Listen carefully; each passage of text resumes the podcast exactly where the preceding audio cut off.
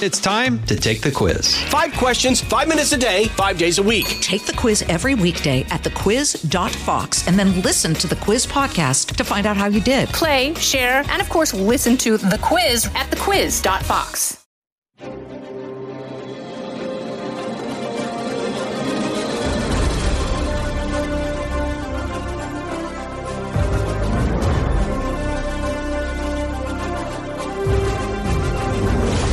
Fox News Podcast presents Bret Baier's All Star Panel. America's got to be in the lead if you want to deal with these threats. We're going to lead. The mourning is over, the Shiva is done.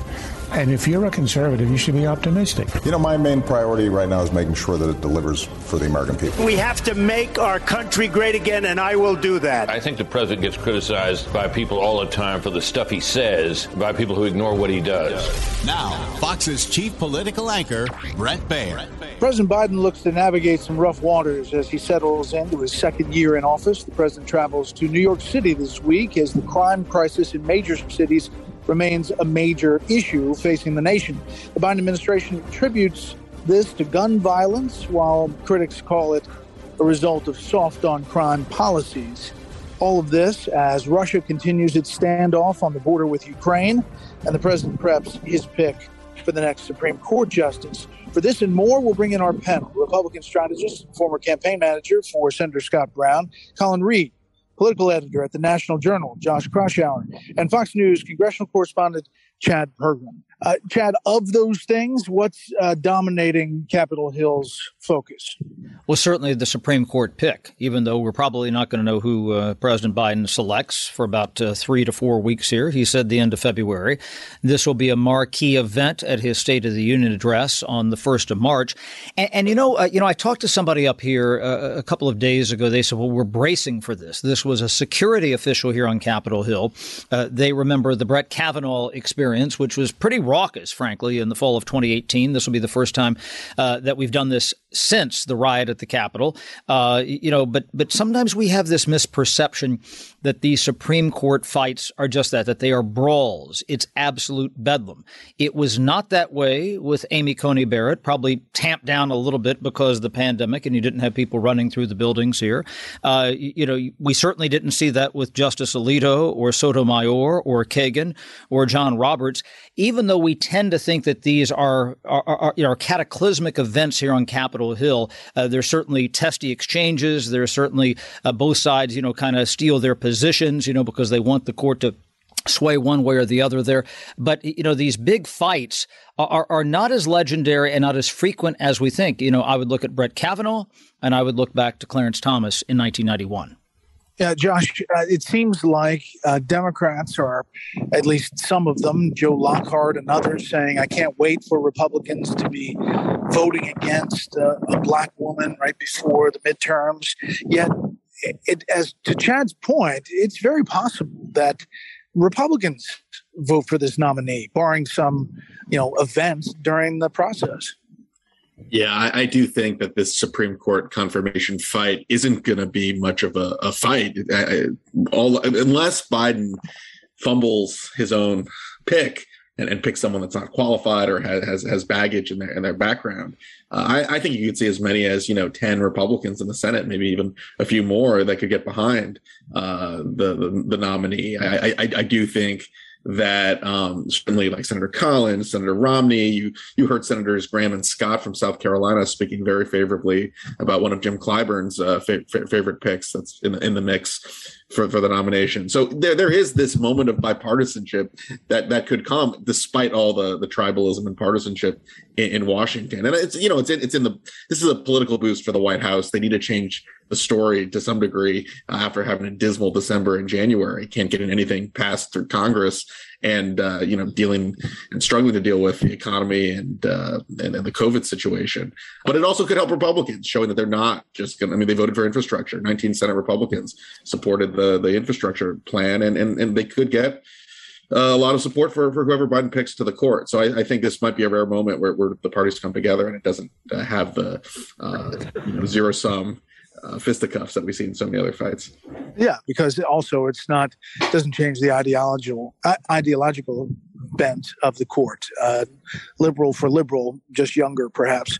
Um, Colin, meantime, you know, the president is talking more about bipartisanship, um, but it is actually coming after you know, just a couple of weeks ago, where he gave that speech about voting rights, where he called opponents uh, to that uh, Bull Connor and George Wallace and, and others. So it, it's a different tone that he's striking now. Is that more about the polls or is that more about a real shift in this administration's thinking, do you think? Well, I think that speech in Atlanta a few weeks ago that you referenced, Bret, was a real low point for a presidency that's uh, had many of them, frankly, in terms of just the over the top vitriol and, and the words that he used. And I think uh, you saw a lot of even leading Democrats say, hey, that, that went a little too far.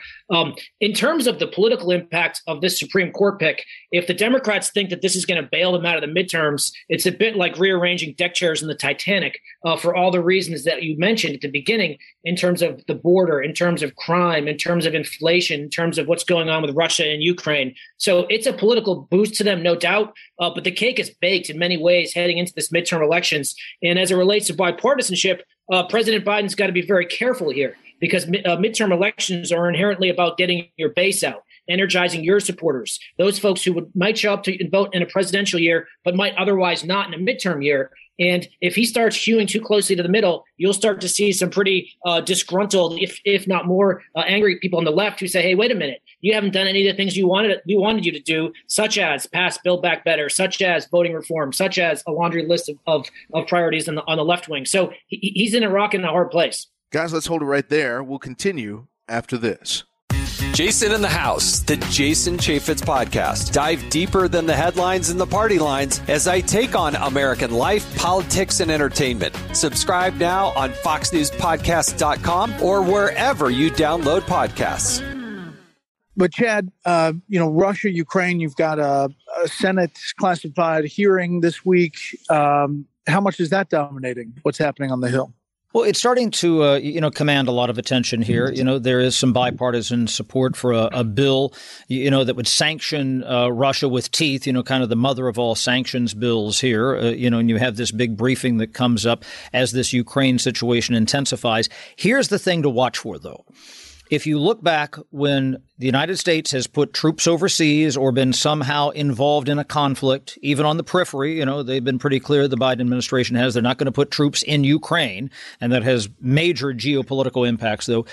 You start to hear from liberals like uh, Pramila Jayapal, the chair of the Progressive Caucus, Barbara Lee, Democrat of California, the only member to vote against the authorization to go into Afghanistan in 2001 after 9 11, to say diplomacy should be the answer here. And you have this weird coalition of members on the left and members on the right who are starting to say, and this is not quite gelling yet, but it, it's getting there behind the scenes what are we doing over there? Uh, you know, we have constitutional authority here in Congress, uh, you, you, know, as to deploying troops and moving troops around and being militarily involved. You know, they were on the cusp of repealing the 2002 authorization uh, to go in, into Iraq. This was back in December. It passed the House last summer, and they just haven't synced up. They ran out of time in December.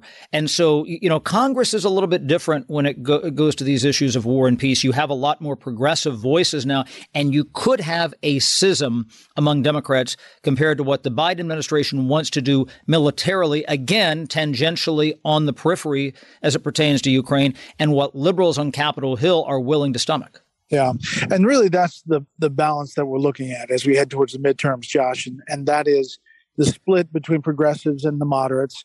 Now on Build Back Better, there are some progressives that are saying, you know what, just hand the pen to Senator Manchin and let's see what we can come up with, even if it's not everything we want. Yeah, they, they're that shows the desperation that the Democratic Party is facing right now, and and I think they know that the odds of any type of build back better spending faces long odds. Man- Manchin has retreated from his position that he would support, you know, 1.75 trillion or, or in that ballpark. Um, and I think, you know, the, the, the, expectation that Manchin is now going to go along with the compromise package is, is, is hopeful, but not realistic. Um, and, you know, you, you're seeing that schism that there's going to be a defining narrative in the 2022 midterms, whereas where progressives know it's a tough political environment, um, and they have to decide whether they're going to play team ball and whether they're going to, you know, try to help Biden get smaller scale, uh, you know, policies passed, or uh, and, and try to work to to not jeopardize the White House's political standing, or whether they're going to look look more unified heading into the midterm elections. But as as Colin was saying, this is a rough environment no matter what happens. Yeah, and uh, Colin, last thing on the Republican side, obviously there is a split as well, and that is the the debate and wondering whether former President Trump is going to get in the race uh, long term in 2024. Still a long way away, but he's dominating uh, a lot of headlines in part because he keeps on talking about the 2020 election, and uh, most recently saying that Vice President Pence could have overturned the election, which, by the way, he could not have. Uh, so that's a split in the Republican Party as well, Colin. Certainly, and uh, any effort to relitigate an election that happened two years ago just takes away valuable attention and focus on what we should be talking about, which is the election in, in nine months and then the election two years after that. So uh, it's an unhelpful dialogue, uh, to be sure. Uh, but ultimately, as you see, these the, the the issues that we're dealing with right now that voters are feeling. I saw a poll saying 77% of voters uh, Fox poll saying 77% of voters are really concerned about crime, the issues going on at the border. Uh, each day that these problems kind of pile up in front of people, uh, impacting their everyday lives, eh, there's less and less oxygen uh, for uh, discussing an election that happened two years ago. And uh, that's a smart move for the Biden administration to try and distract and deflect and, and, and refocus and relitigate an election they already had. But I think a lot of voters are ready to move on and, and have a lot of things in front of them that, that they want to see people talking about that, frankly, their current elected officials in Congress are not. All right, gentlemen, thank you. Now for a bit of history. On February 1st, 1865, President Abraham Lincoln signed the 13th Amendment to the Constitution, which abolished slavery. In 1947, Congress passed a bill to make the date National Freedom Day. That holiday proclamation was signed into law by President Harry Truman. That'll do it for this week. You can hear more of this series at foxnewspodcast.com or wherever you download podcasts. Make sure to leave a rating and a review. We want to hear from you. For Josh, Chad, Colin, I'm Bret Baier. We'll see you next time.